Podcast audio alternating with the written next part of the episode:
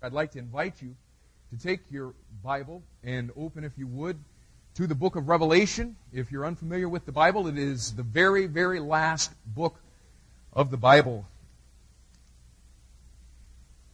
And boy, I'll tell you, this has been quite a week to make an introduction for this book of the Bible in light of some of the things that are going on all around us. I don't know if you've noticed some of the Time magazines lately, and for you folks who are guests, don't worry, we're not going to be preaching from these. I know that a lot of times in churches today, what happens is you go to church and we never get around to God's book. You're getting, nice little poems and stories from books and articles from papers and magazines and that kind of thing. I'm just wanting to show you that the very things that are the hot topics, you see, magazines like Time, they're wanting to sell magazines. And so what they do is they pull out what they consider to be a hot topic, something that is going to cause you, when you go to Bueller's or wherever it is that you shop, and you're at that checkout line, you're going to look at that and want to buy it based on what's on the cover. And it has just been incredible, the things that are on the cover. It's been things like, does heaven exist? Have you guys seen this? I mean, here's this guy up on this cloud, and here's the big question. In fact, I was on vacation this last week. I was down in a 7-Eleven, and I was buying a pop, and there was a cop next to me, and he grabbed the magazine and said, "Does heaven exist? Well, how about that?" And, it was making him pick the thing up and look at the thing. The other one is talking about God answering prayer. Now, folks, we're talking a secular world, and they're wanting to know questions like this. Does heaven really exist?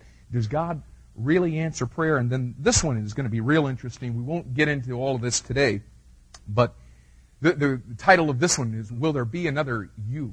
I don't know if that was supposed to be a pun there or not. It's got some U's on there, some sheets that are there, and it's all about the whole deal of cloning. And we will get in this down the road in the book of Revelation, but I'm just telling you, folks, what that does with this whole arena of this cloning thing is it opens up a door for something that took place in the Bible in Genesis chapter 6. And what Genesis chapter 6 is all about is the days of Noah and what it was that led to the flood. And the Bible says that as it was in the days of Noah, so shall it be in the coming of the Son of Man when he comes back to this earth again. And we'll get into that down the road, but I'm just telling you, everywhere you turn. TV Guide this week, it was about God in Hollywood. I'm telling you, there's something that's going on all around us, and it all has to do really with a book that God has had in His Bible for over 1,900 years.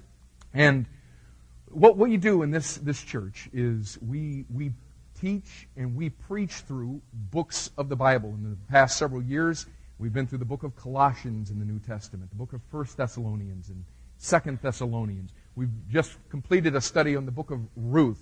On Sunday nights, we just completed a study of the book of Joshua. We'll be moving into the book of Judges. We believe that what this period of time needs more than anything else is they need a word from God. And so we faithfully, week after week, go to a book of the Bible, and we begin in chapter 1 and verse 1. And we go all the way through, covering every single phrase, every single sentence, every single verse, every single word, and every single verse, so that when you're all said and done, you know what that book of the Bible is all about. Now, this morning, we are beginning a study of the book of Revelation. Now, many of you don't know me. You're not familiar with this church. If you did know me, you would not come to this service today expecting us to go all the way through the book of Revelation. In fact, the events in the book of Revelation will no doubt be taking place before we finish this study. I guarantee you we will be in this study at least for a year. But what I want to do today is I want to give you the big picture of what this book is really all about. Now, I'm telling you, we're biting off a real big one doing this on Easter Sunday because, quite honestly, not everybody in this room is somebody that is completely dialed in to really what the Bible is even all about. Now, I'm not saying that to make anybody feel uncomfortable. I remember I didn't grow up going to church, and the greatest fear that I had in going to church was that I was going to get there and somebody was going to ask me some question about the Bible, because if there was anything in the world that I knew nothing about, it was that book, and so I didn't want to look stupid. Listen, nobody's going to ask you any questions today. You're not going to have to worry about looking stupid. I can't do much about my face. I look stupid anyway. But, and some of you, listen, if you know something about the Bible, that's great. But let's kind of pull it all together here this morning.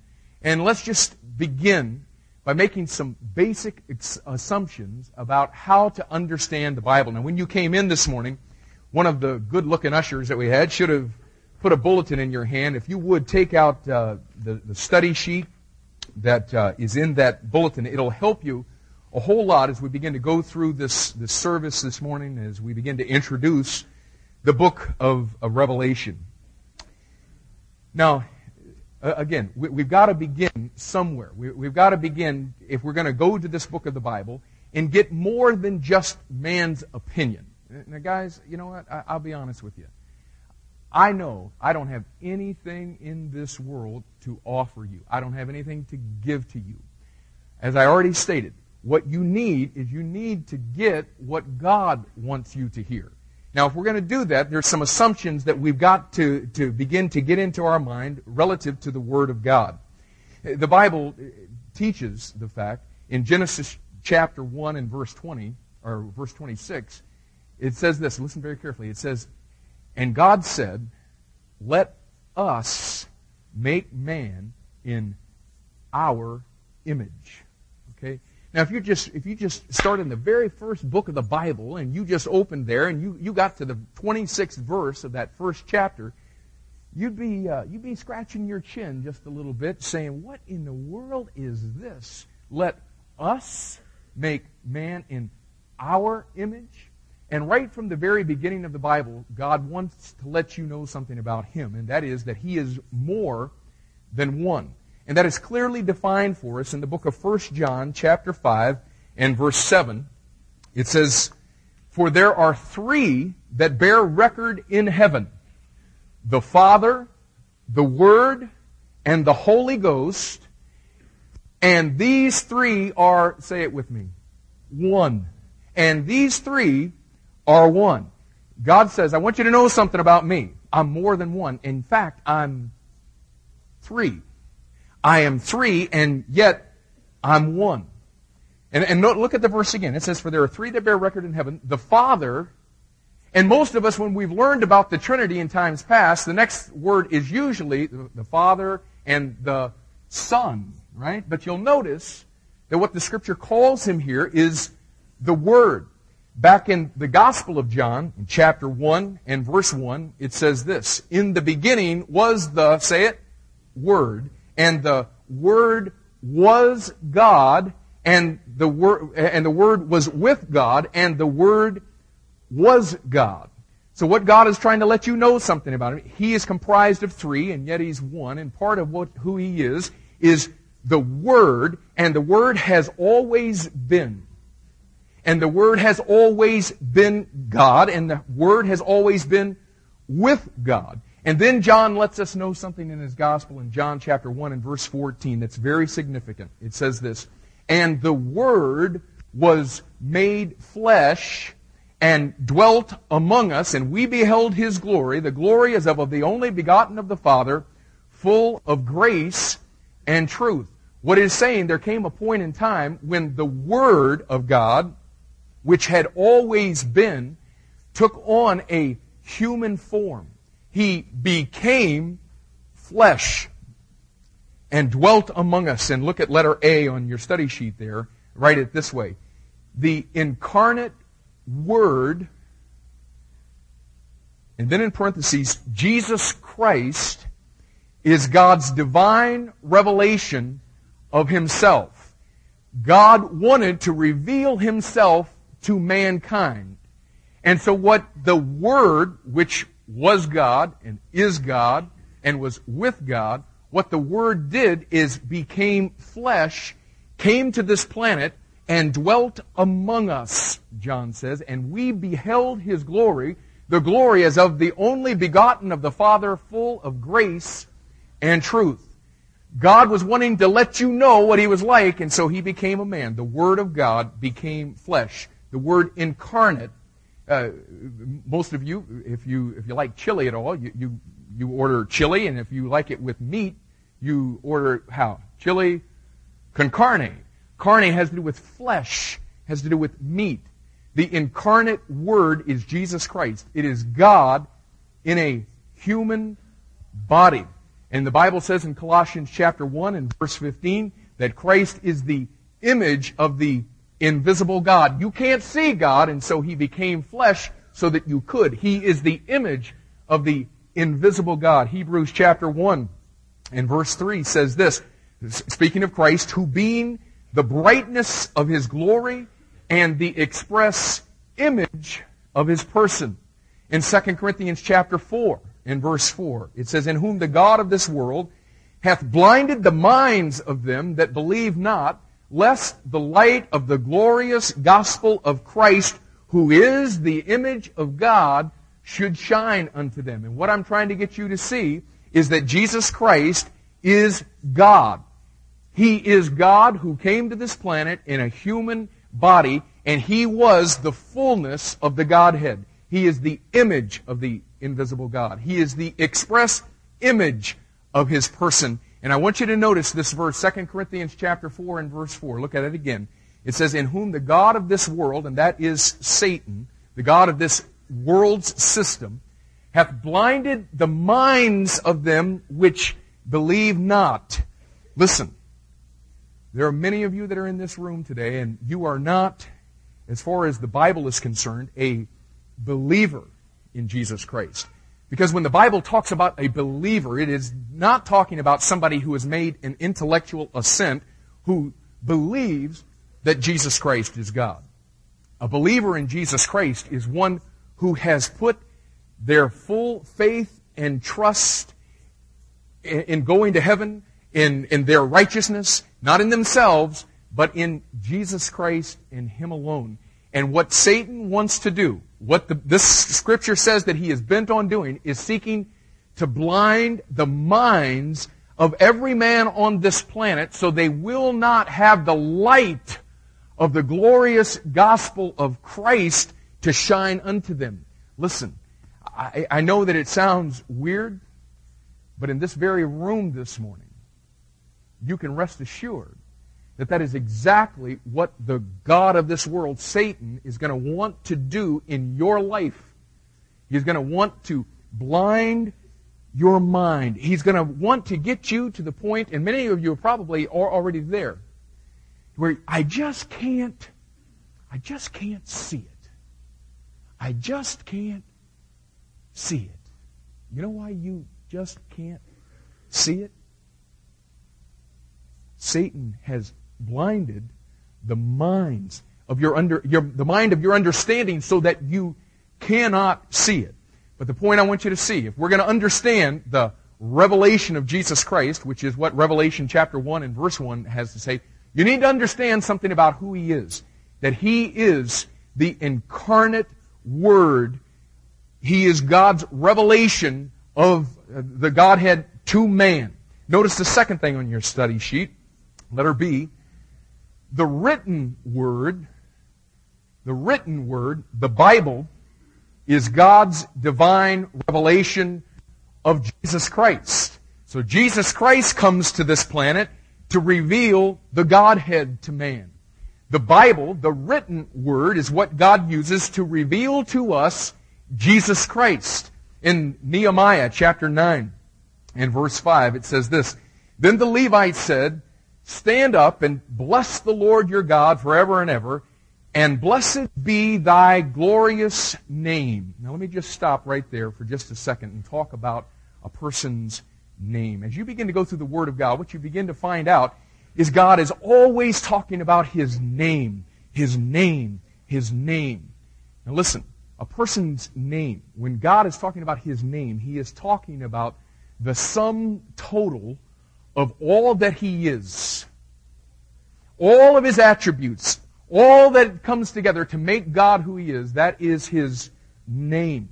And the Levites, they say here, stand up And bless the Lord your God forever and ever. And blessed be thy glorious name. Now watch this. Which is exalted above all blessing and praise. You take the name of God. And God gave himself a wonderful name. That name is Jesus. Right? We sang about that just a couple of minutes ago.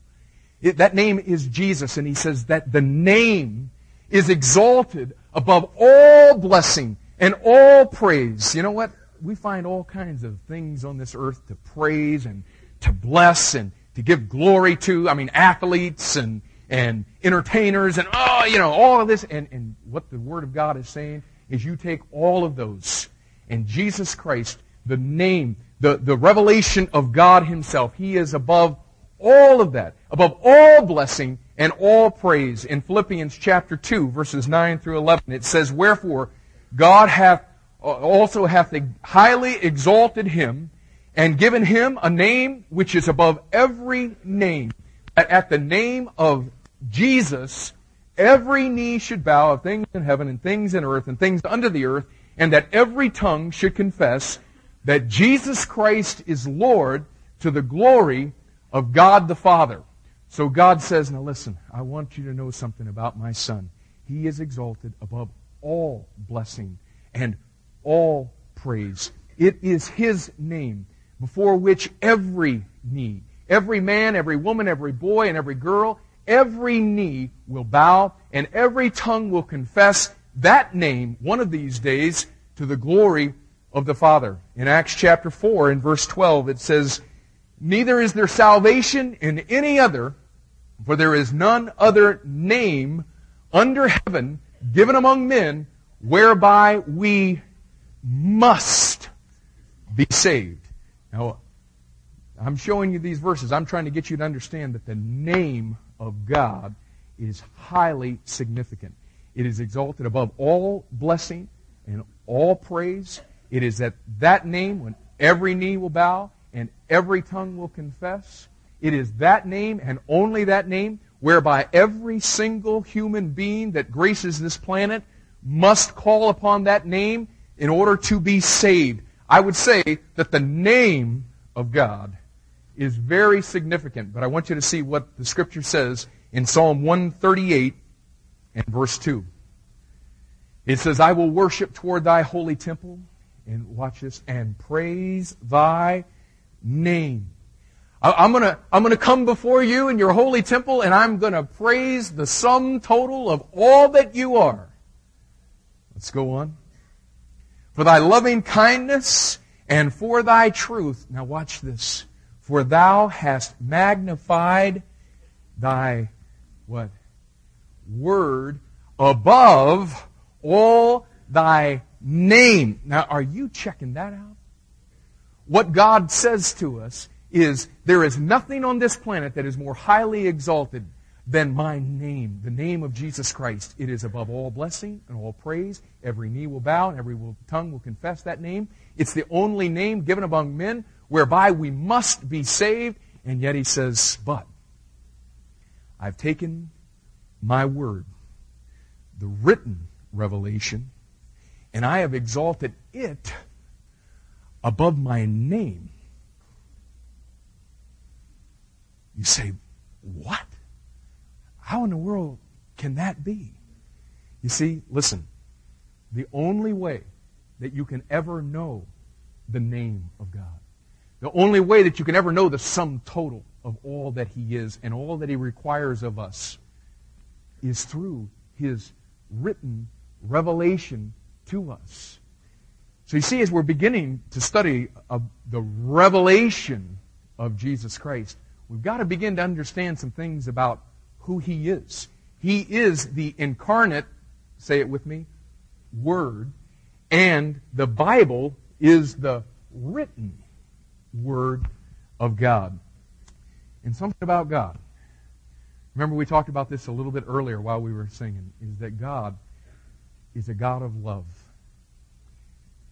I know you've heard that, you've read the bumper stickers and, you've seen posters of it in the end zone and that basketball games and other sporting events, and some people when they say goodbye to you, hey, God loves you, and we've heard all of that. But listen, I want you to know something. God loves you more than you could ever, ever, ever imagine. And He wants you to be able to understand the Bible. I've heard this, oh my goodness, there's no telling how many times I've heard this.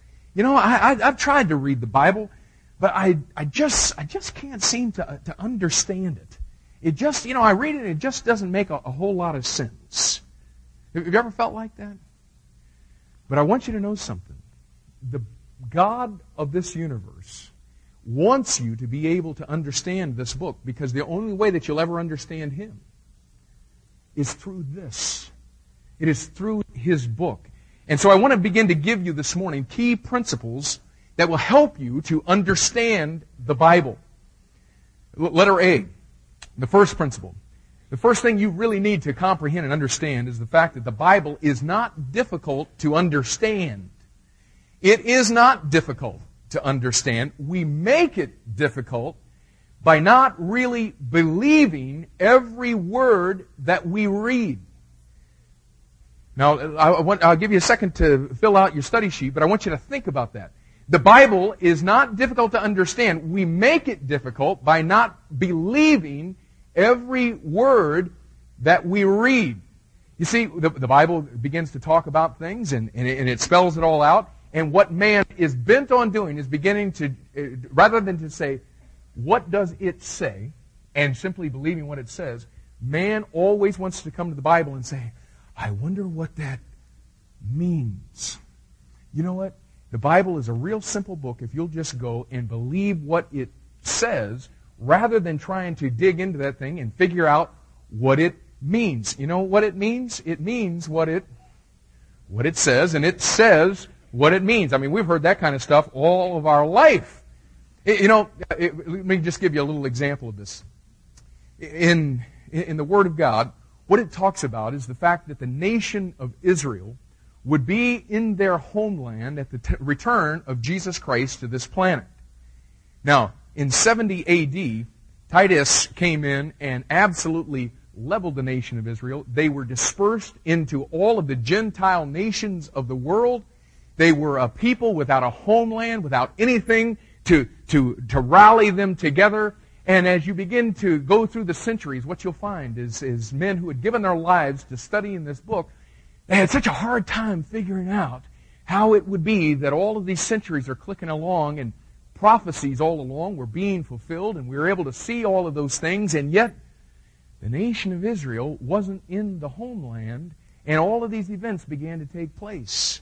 And nobody could quite figure out what it meant. And so you know what scholars and commentators began to do when it came to the nation of Israel being in the land in the last days at the return of Jesus Christ? They began to spiritualize that thing and say, well, you know, it really doesn't mean this. What it must mean is, and begin to go into all of these intricacies about what it must mean, rather than just believing that somehow in the sovereignty of God, He was going to get the nation of Israel back into that land. And at the turn of this century, some things began to take place on this planet to get that Jew back in the land. And in 1948, they became a nation just like the Bible said. You didn't have to go figure out what it means. All you had to do was just believe what it says. And you see, when the Bible makes common sense, then take it for its literal sense and seek no other sense. You see, if the Bible, now there's sometimes when God will be giving an illustration, and it's clear that He's making an illustration, so you don't want to go in and try to make that literal, but most of the time, 99 times out of 100, God is literally telling you about this, and all you've got to do is just simply believe what it says. So let's just go into this thing as we begin to study the book of Revelation. Let's go with that in our minds, because I mean there's going to be all kinds of symbols and all kinds of things that are going on here, and you know, I wonder what that means. Well, what does that mean to you? Well, who cares what it means to you, right? The question is, what did God say? What does God mean by what He says? Okay, letter B. The second key principle that we all need to make sure that we understand is, though the Bible is not difficult to understand, It must be approached biblically to be understood. It must be approached biblically to be understood. In other words, you can't just haul off and go at this thing and say, well, you know, I think this is the way that I want to come at it. God has laid out for us in the Bible very clear principles to help us to know exactly how to approach it and to approach it biblically. The first place is in 1 Corinthians chapter 2.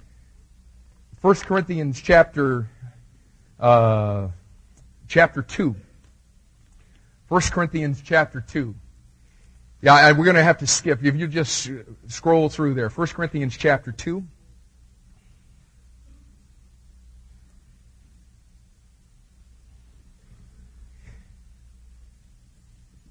And let's pick up together in verse 9. It says this, "But as it is written, eye hath not seen, nor ear heard, neither have entered into the heart of man, the things which God hath prepared for them that love him." Now, most of the time when you hear this verse mentioned by somebody who is a Christian, what you're going to hear, the things that will follow is, "Oh, folks, heaven is such a wonderful thing and such a wonderful place that eye has not seen nor ear heard, neither has entered into the heart of man, the things that God has prepared for them that love him." And you know what? That's true. The only problem is 1 Corinthians chapter 2 isn't talking about heaven. What 1 Corinthians chapter 2, in that whole chapter, what it's talking about is the wisdom of God opposed to the wisdom of men. And what he is saying in that context is human eyes can't see the truth of this word. And human minds can't conceive it. And human ears cannot conceive that truth. But look at the next verse, verse 10. "But God hath revealed them unto us by his Spirit, for the Spirit searcheth all things, yea, the deep things of God." And this is letter A, small letter A on your outline. The Bible must be revealed by the Spirit of God. What God is saying here is you can't see this thing humanly, but the Spirit of God will reveal the truth of this book to you. And let's continue on. Look in verse 12. He says, we have received not the spirit of the world, but the Spirit which is of God, that we might know the things that are freely given to us of God, which things also we speak, not in the words which man's wisdom teacheth, but which the Holy Ghost teacheth, comparing spiritual things with spiritual. God is saying, listen, you can't know this book. This book has to be revealed to you. This book will be revealed to you by the Spirit of God. And then letter B, small letter B on your outline. The Spirit of God reveals the Word of God as we compare Scripture with Scripture. That is that which is spiritual. We compare things spiritual with things spiritual. And what God is saying to us is that the way that He is going to reveal His truth to you is by the Spirit of God, and the way the Spirit of God is going to do it is not through some, osmosis. It's not going to be through some mystical deal. There I was, man, and the Spirit of God just started putting all kind of truth into my head. What He said is going to happen is the Spirit of God will reveal the truth of the Word of God to you as you compare things spiritual with things spiritual. In other words, God is going to give His own definitions. God is going to give His own explanations in the Word of God, and those will be revealed to you as you compare similar things in the Bible. For example, if you want to know about prayer, well, you don't just haul off and go to one particular passage. You can use one particular passage, but to really understand the concept of prayer, you go to all the other places where God talks about prayer, and they form a composite. And what the Spirit of God does is you diligently begin to compare things spiritual with things spiritual, comparing Scripture with Scripture, is He begins to reveal His truth to you. Let me show you something here. Go over to the book of Revelation. Many of you probably already are there because you've been reading the verses up on the screen. But, you know, people come to the book of Revelation and they start getting all freaked out because, you know, John will see this and he'll see that. And they begin to say, wow, I don't know what in the world that must mean. Look at chapter 1, Revelation chapter 1. Look at verse 12. He says, "And I turned to see the voice that spake with me. And being turned, I saw 7 golden candlesticks. And in the midst of the 7 candlesticks, one like unto the Son of Man." Drop down to verse 16. "And he had in his right hand 7 stars." Now, very typically what happens in the age that we're living in is people will sit around and they'll have what is called a Bible study, you know. And they'll come through all of this and you know, they'll read that passage and say something like, Now, Bob, what do you think the 7 golden candlesticks mean? And what do you think those 7 stars are?" And so Bob will go off on some kind of a tangent about what he thinks all of those things mean. Let me just show you. The Bible is a self-defining book. The Bible is a self-explaining book. It's really not that difficult. Look at verse 20. "The mystery of the 7 stars which thou sawest in my right hand, and the 7 golden candlesticks." The 7 stars are the angels of the 7 churches, and the 7 candlesticks which thou sawest are the 7 churches. You see, it's not really that difficult. Now, when we get to this, we'll explain, you know, further, because we'll be able to compare Scripture with Scripture. I'm just trying to show you that the Bible is relatively an easy book to understand. But you've got to approach it biblically. You've got to understand you'll never know this book by yourself without the Spirit of God, and you'll never know this book unless the Spirit of God leads you as you compare Scripture with Scripture, and there's a very systematic way of doing that. But verse 14 of 1 Corinthians chapter 2, I want to call your attention to this verse because this is so important as we move into this study. The verse says, "But the natural man receiveth not the things of the Spirit of God, for they are foolishness unto him, neither can he know them, because they are spiritually discerned." God is saying to you, I want you to be able to understand my book. And I've laid it out in such a fashion to where you can understand it, but the Spirit of God has got to reveal it to you. And He'll reveal it to you as you compare Scripture with Scripture. But understand this, the natural man can't come to this book and get it because it is spiritually discerned. Let me tell you what a natural man is.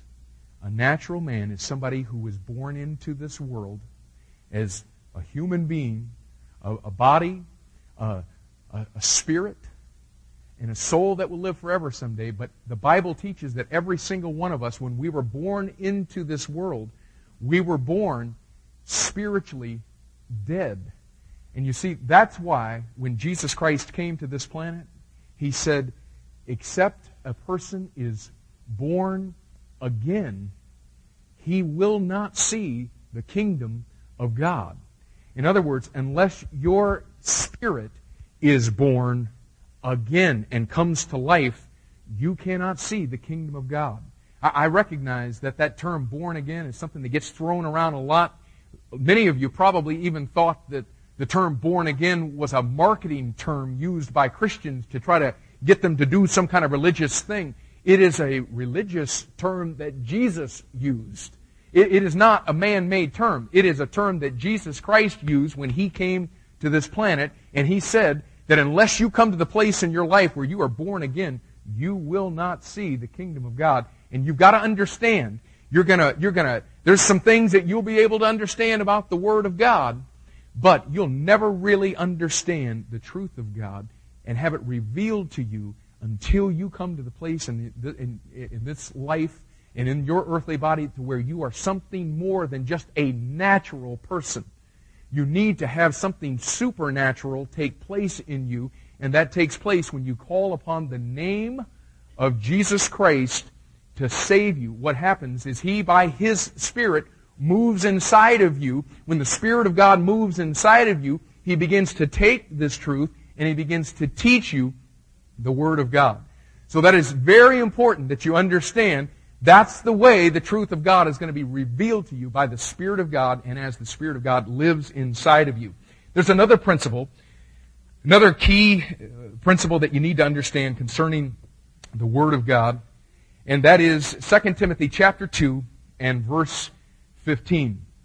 And the verse says this: "Study to show thyself approved unto God, a workman that needeth not to be ashamed, rightly dividing the word of truth." Now, just real quickly, let's make some negative observations about this verse. First of all, notice that it is possible to be disapproved when it comes to the Word of God. What he is doing is he is telling us something here about how we can be approved of God, which must mean that it is possible that we can be disapproved of God. Number two, it is possible to be ashamed before God when it comes to His Word. Now, there's a lot of people that, they spend a lot of time in the Bible. And don't be intimidated just because somebody spends a lot of time in the Bible. If you don't approach the Word of God biblically, the way that God says, you can get yourself in a whole heap of trouble. You can be ashamed even spending a lifetime in the Word of God. Number three, it is possible to wrongly divide the Word of God. If he's telling us this so that we can rightly divide it, it must be possible then to wrongly divide the Word of God. And there are people all over this planet who do make wrong divisions. Number one, if you make no divisions, you are not going to rightly divide it. It will be wrong. There's a lot of people who say, well, no, I don't go with all of that there's divisions in the Word of God. God made it so simple for you. You know, what he did is he made a division in your Bible. You got your Old Testament and what? And your New Testament. You know what God did? He divided the Word of God for you. That's just a simple example. Then there's other people. They wrongly divide it because they make their own divisions. They just arbitrarily say, well, I think there's a division right here and all of that. And what you've got to see is there is a way to rightly divide it. Let's look at the positive observations. Number one, to be approved of God and to not be ashamed requires, and it's, this is a heavy, heavy word. It's a terrible thing. It requires study. God says, study to show thyself approved unto God. Number two, to be approved of God and not be ashamed requires, and here's another one. It's so tough. It requires work. He says you need to be a workman. You're going to have to put forth a little bit of effort when it comes to this thing. It's not that difficult, but just like you do with anything else in life, you've got to work at it. You've got to apply the principles, and it's going to take work. It's going to take study. Number three, to be approved of God, be ashamed, requires making right divisions. Making right divisions. And this is what you need to understand about this. If you're going to rightly divide the word of truth, you need to make the same divisions that God makes. Now listen, if you'll study, if you'll be a workman, it will become very obvious to you where God has made those divisions. Now what I want to do is take those assumptions that we've talked about, I want to take those principles, and now let's begin to put them to work with the book of Revelation. Let's talk about the keys to rightly dividing Revelation. There are, and you can go there in your Bible, Revelation, in the book of Revelation. And I don't know how familiar you are with this book already, but the book of Revelation has 22 chapters. And I've got some young people that I've asked to help me this morning because I want to illustrate this principle for you. It's real simple, but boy, I think if you'll be able to see this in your mind, it'll be something that it'll just make a whole lot of sense to you when it comes to rightly dividing the book of Revelation. So young people, if you would take your places here. Each one of these young people represent the chapters that are found in the book of Revelation, the 22 chapters. Does everybody have their chapter up there the right way? You never know.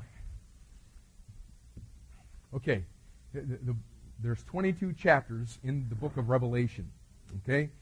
There's something that takes place in the book of Revelation that makes this book simple to understand. And guys, if you could hold those up about right under your neck, most of the people that are in the back will probably be able to see those. Just up, right, yeah, right in there. I like that. Okay?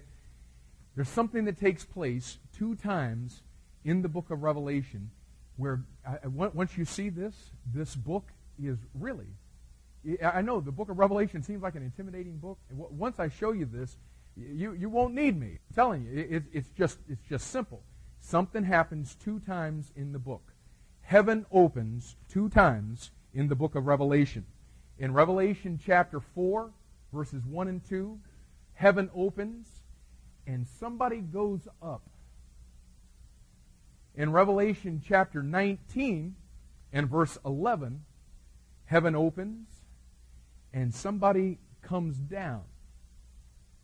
Okay? Now watch what happens with this thing. Okay? Heaven opens and somebody goes up right here. What you'll find in Revelation chapter 4, in fact, you can even be going over there. What you'll find in Revelation chapter 4 and verse 1 is that there is a voice, there is a trumpet, heaven opens, and somebody is caught up. Revelation chapter 4 and verse 1, is that right? A voice, a trumpet, heaven opening, and somebody coming up. The book of 1 Thessalonians chapter 4, and here's comparing Scripture with Scripture. 1 Thessalonians chapter 4, verses 13 through 18, you know what it talks about? It talks about the event that is called the rapture. And you know what happens at the rapture in 1 Thessalonians chapter 4, verses 13 through 18? There is a voice, there is a trumpet, heaven opens, and somebody comes up. And so you see, what you've got right there in the book of Revelation is God is setting that thing for you. He is showing you, here is the rapture of the church in the book of Revelation.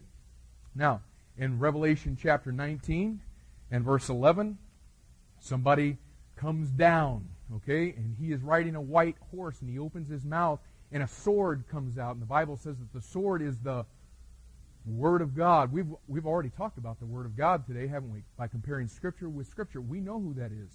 It's Jesus Christ coming out of heaven. It is the time of His second coming. Okay, now let's just make sure, I know that some of you know this. Many of you probably don't really fully understand what those events are all about. Let's just talk about the rapture for a second. The rapture is when Jesus Christ comes in the clouds for His saints. Okay, now this is very important. It's on your study sheet. The rapture is when Jesus Christ comes in the clouds for His saints. It's the event that we are anticipating on this planet right now. Jesus Christ at the rapture of the church is not going to come physically and bodily to this earth at this point. He is going to come in the clouds, and the Bible says that He is going to catch away those that are on this planet that know Him as their personal Lord and Savior. So, Jesus Christ comes at the rapture in the clouds for His saints. It ends the church age. We are presently living in the church age. That event will end the church age, and it will usher in the tribulation period. The tribulation period is a period of time that lasts for 7 years. Jesus said in Matthew chapter 24 and verse 21 that it would be a time such as not since the beginning of the world, nor ever shall be. It is a time where His judgment is poured out on this earth for a period of 7 years. That's the rapture of the church. The second coming is the time when Jesus Christ comes to the earth with His saints. Okay, the saints are caught up over here at Revelation chapter 4 and verse 1. In Revelation chapter 19 and verse 11, heaven opens and here comes Jesus Christ, and following behind are all of the people who in this life knew Jesus Christ, and they are coming back to this planet. And it ends the tribulation period, and it ushers in the millennium. Okay? The millennium it comes from two words, milli, meaning thousand, and annum, meaning year. It's a 1,000-year reign of Jesus Christ on this planet. Okay? Now, watch what happens here. Watch how this divides the book of Revelation. And you see, if you've studied the book of Revelation, and you've read it, I mean, you've worked at it, you've been a workman, you know, you'd be reading through that book, and what you'd say is, you know what? 2 times that took place in the Bible, in the book of Revelation, 2 times heaven opens. Now watch how this divides it. You guys, why don't you step right up here? Why don't you go one more step there, okay? Why don't you hold those up just a little bit higher, guys? in chapter 20. Why don't you guys get on up there to that second step. What this does, when you see those two events that open, what it does is it divides the book of Revelation for you into three sections. What you've got is Revelation chapter 1 through 3, Revelation chapter 4 through 19, and Revelation chapter 20 through 22. Okay? Now, I want you to see this. Okay? Now, when God, those two events take place, it divides that book into three sections. But what's interesting, and you guys just stay there, I got to get by my Bible. In Revelation chapter 1, and look at verse 19.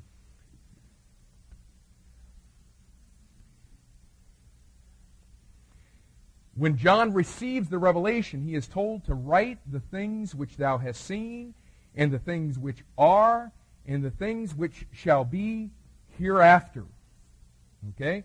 So he is told that he is to write the things that have been in the past, that are in the present, and that are in the future. Now, this is where a lot of people get confused in dividing the book of Revelation. And if you'll listen to this right now, this will make it all come together in your mind, what is taking place in this book.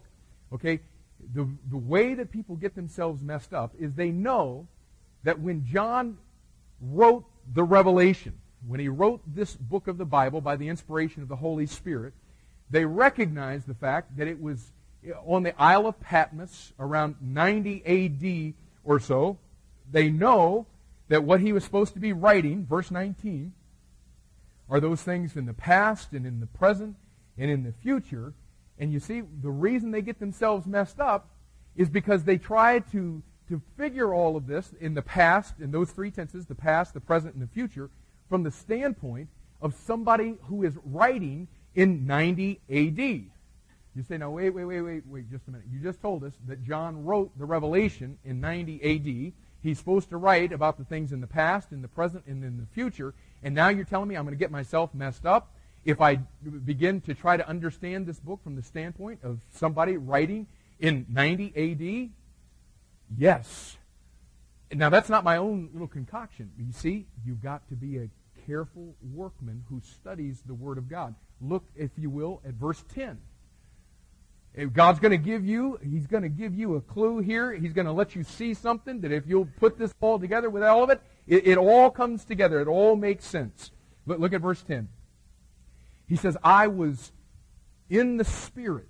Now, let's get our bearings here. Every Christian who is a believer in Jesus Christ is in the Holy Spirit. And every believer in Jesus Christ has the Holy Spirit in them. Okay? So what's he saying here? I was in the Spirit. And notice what he says, on the Lord's day. Now, we hear that, and we automatically, because of our humanness now, not because of the Bible, but because of our humanness, when we hear the Lord's day, what we automatically think is we think of Sunday, the first day of the week, and, you know, all of that kind of thing. But did you know that the Bible nowhere from beginning to end ever refers to Sunday as the Lord's Day? But the Bible does have a whole lot to say about the Lord's Day. The Lord's Day is the day of the Lord. It is the day of the Lord, the second coming of Jesus Christ. Now, let me explain something to you here. The day of the Lord. As you begin to compare Scripture with Scripture, you begin to study, you begin to become a workman in the Word of God, what you begin to find out is the day of the Lord, in a technical sense, the very strictest sense, the day of the Lord is that day when heaven opens, Jesus Christ comes out of heaven and comes to this planet, and his foot comes to the Mount of Olives, and he begins to set up his kingdom on the earth. In the strictest sense, in a technical sense, that is the day of the Lord. But as you begin to compare Scripture with Scripture, what you find is there is also a general sense concerning the day of the Lord. And the day of the Lord picks up immediately after the rapture of the church and includes the tribulation period, all of the tribulation period up into the second coming of Jesus Christ. That is the day of the Lord. Okay? Now, what John says here is that when he receives this revelation, he says, I was in the Spirit on the Lord's day. And what he is saying here is that the Spirit of God had moved him forward in time to the day of the Lord. Okay, here is John, and he lives back here in 90 A.D. Okay, what God does is he catapults him forward in time to the day of the Lord. Okay, and from the standpoint, this is letter F on your outline, from the standpoint of the Lord's day, this divides the book of Revelation this way. Revelation chapter 1 through 3 is the things that he said he has seen. This is the past. This is the church age. Okay? Revelation chapter 4 through 19, it is the present. You see, he's catapulted in time to the Lord's day. This is the present. All of these chapters are the present tense. And what's interesting is as you come through chapters 4 through 19 in the book of Revelation, what you'll find is that he brings you four times through the tribulation period, with each one of them culminating with the second coming of Christ. And he brings you through that four times. Four times he brings you through the second coming of Jesus Christ. You know why he brings you through four times? Because the Bible is consistent. He brought you through four times through the first coming of Jesus Christ. Matthew, Mark, Luke, and John. And because he's consistent, because he's God, he brings you four times through the second coming of Christ. But understand, this is the present tense in which John was writing. The church age was in the past. And you see, what's interesting is in chapters 1, 2, and 3 in the book of Revelation, the word church is found 18 times in the book. 18 times in those three chapters. And then you come to Revelation chapter 4:1, and it says, after this, after what? After the church age, I was caught up. Here's the rapture. And you know what? From this verse all the way through to the end of the book, the church is not found anywhere in the book of Revelation. If you want to know why we believe in a pre-tribulation rapture, man, it doesn't get any more basic, any more simple than that. Man, the church is gone at this point in the book of Revelation. He brings you through four times. This is the present tense. And then in chapters 20 to 22, this is from the standpoint of the day of the Lord now. What would be in the future is the millennium, which is chapter 20 of the book of Revelation, the new heaven and the new earth, which is chapter 21, and then chapter 22 is eternity. Those are the events that would be in the future. From the millennium, and for your study sheet, from the millennium on into eternity. If I didn't give you number 2, it's the tribulation to the second coming with Revelation chapters 4 through 19. Now, so here's what we've done. The Bible says that we need to study to show ourselves approved unto God, a workman that needeth not to be ashamed, rightly dividing the word of truth. We don't want to go. We don't want to make our own divisions in that thing. And so we want God to be able to do that for us. And so we've studied the book of Revelation. We found there's two significant events that take place. Somebody goes up here with heaven opening. Somebody comes down over here with heaven opening. It divides it into three sections. And John is told in chapter 1 and verse 19 that he is going to receive the revelation in three tenses, the past, present, and the future. And you can see right here that that is the breakdown that God is giving to us to rightly divide the word of truth. And you'll notice also, look at verse 4.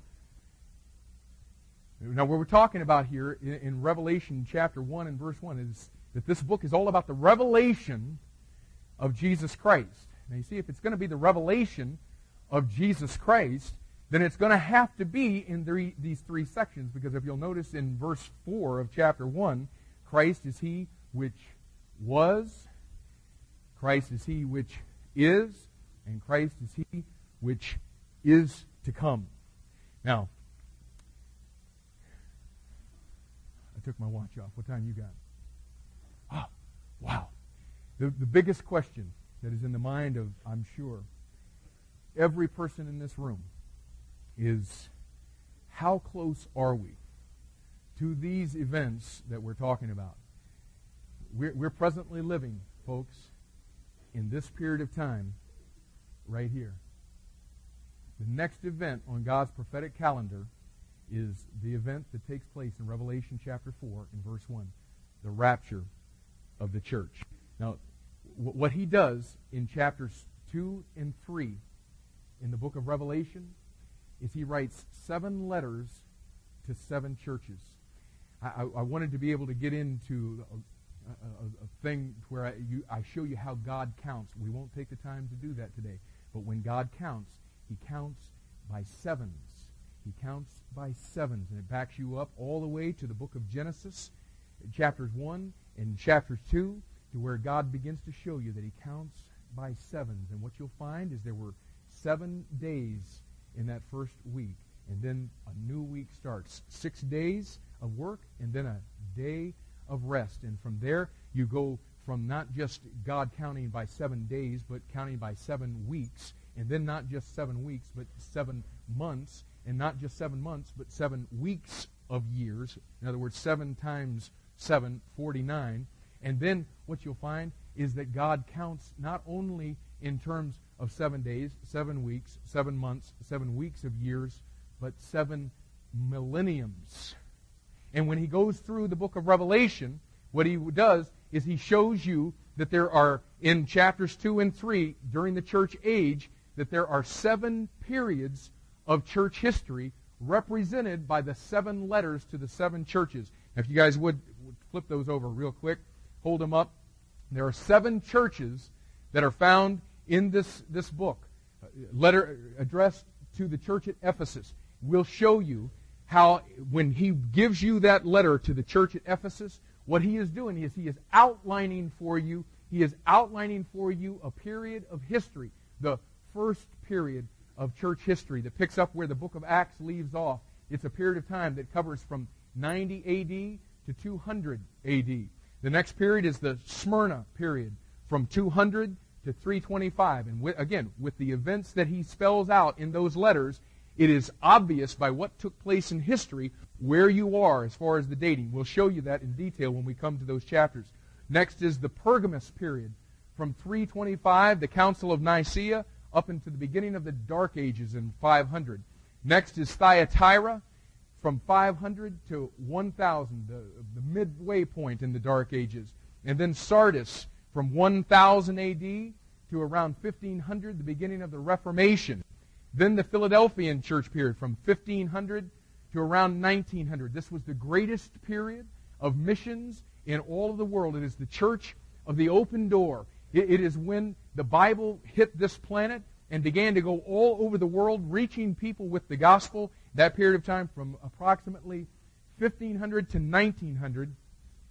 And then the 7th period of church history, the last letter in the book of Revelation chapter 3, is a letter to the church at Laodicea.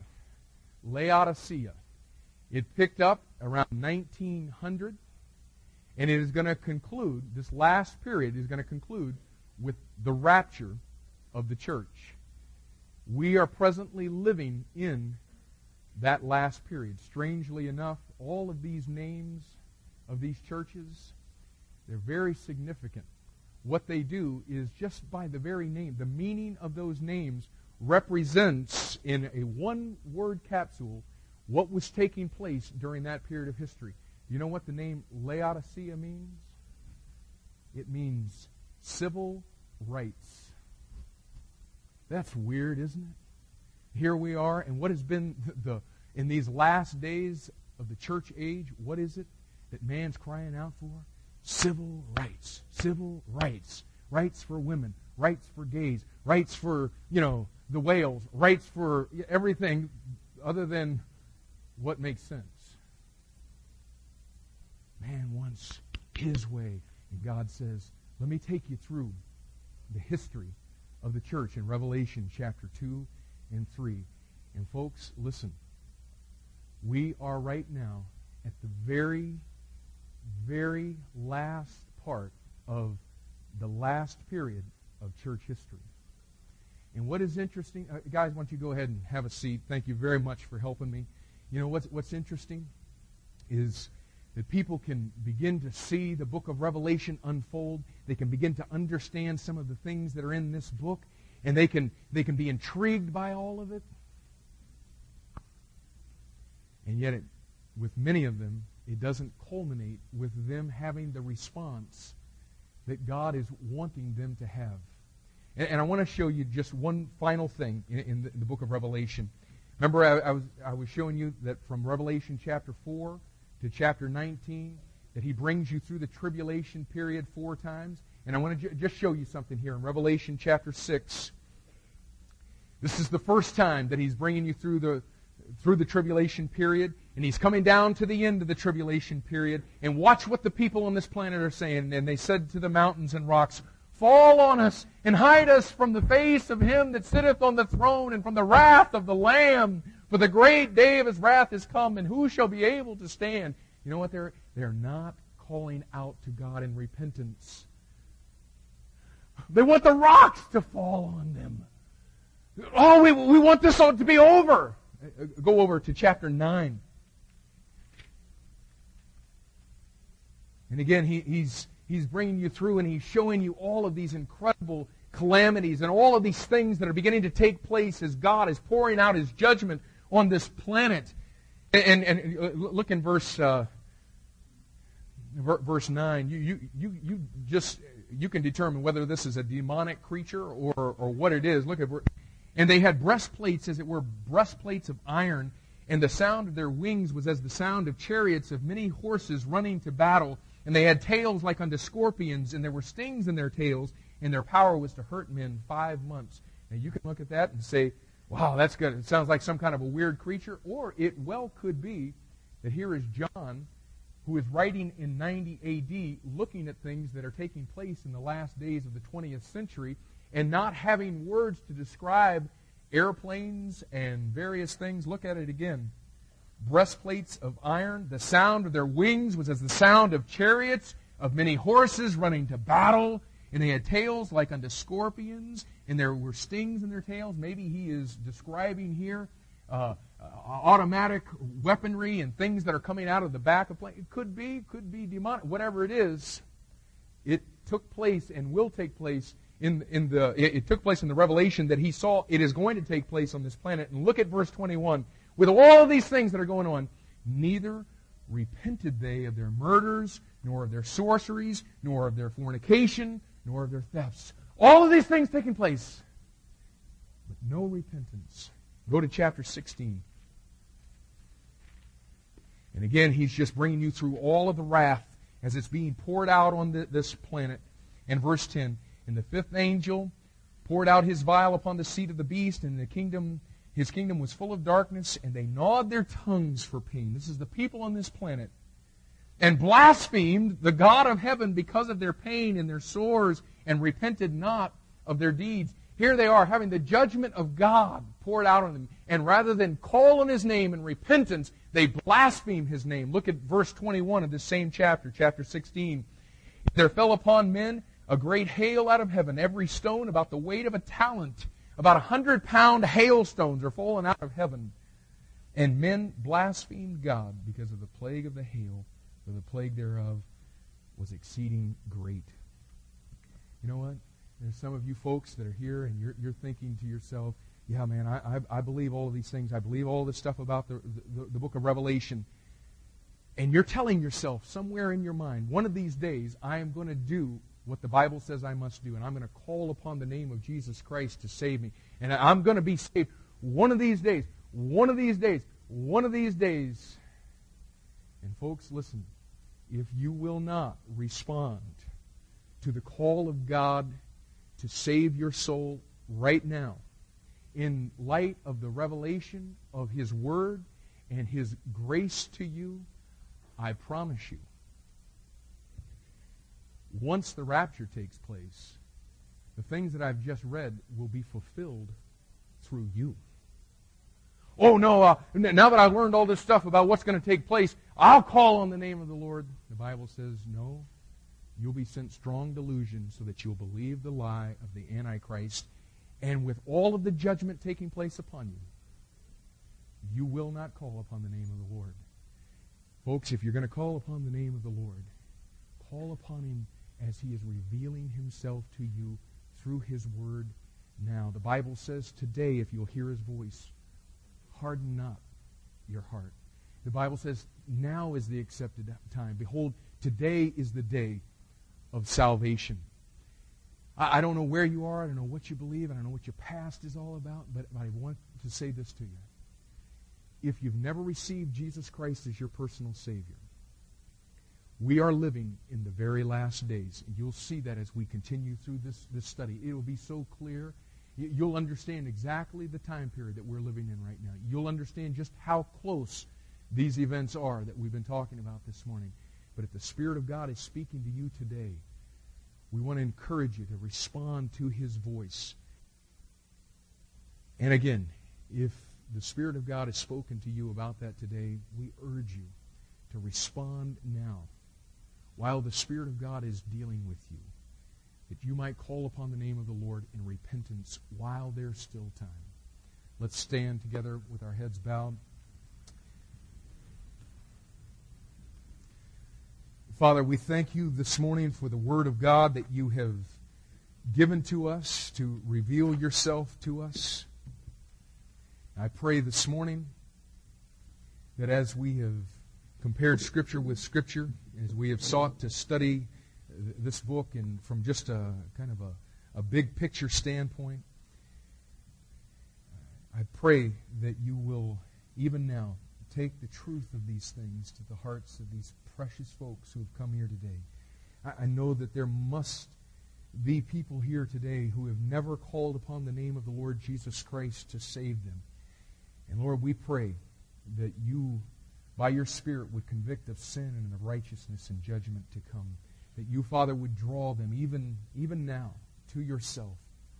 That before these horrendous events begin to take place, that they might be saved and become a part of Your family, Your people, that they might be caught away to ever be with You for eternity. We pray that for those of us who are saved, that these things that we have talked about and how soon they are on the horizon, we pray, Father, that it might put an urgency inside of us that might cause us to do all that we can do to get this message to people who've never heard. And we ask these things in Jesus' name. Amen.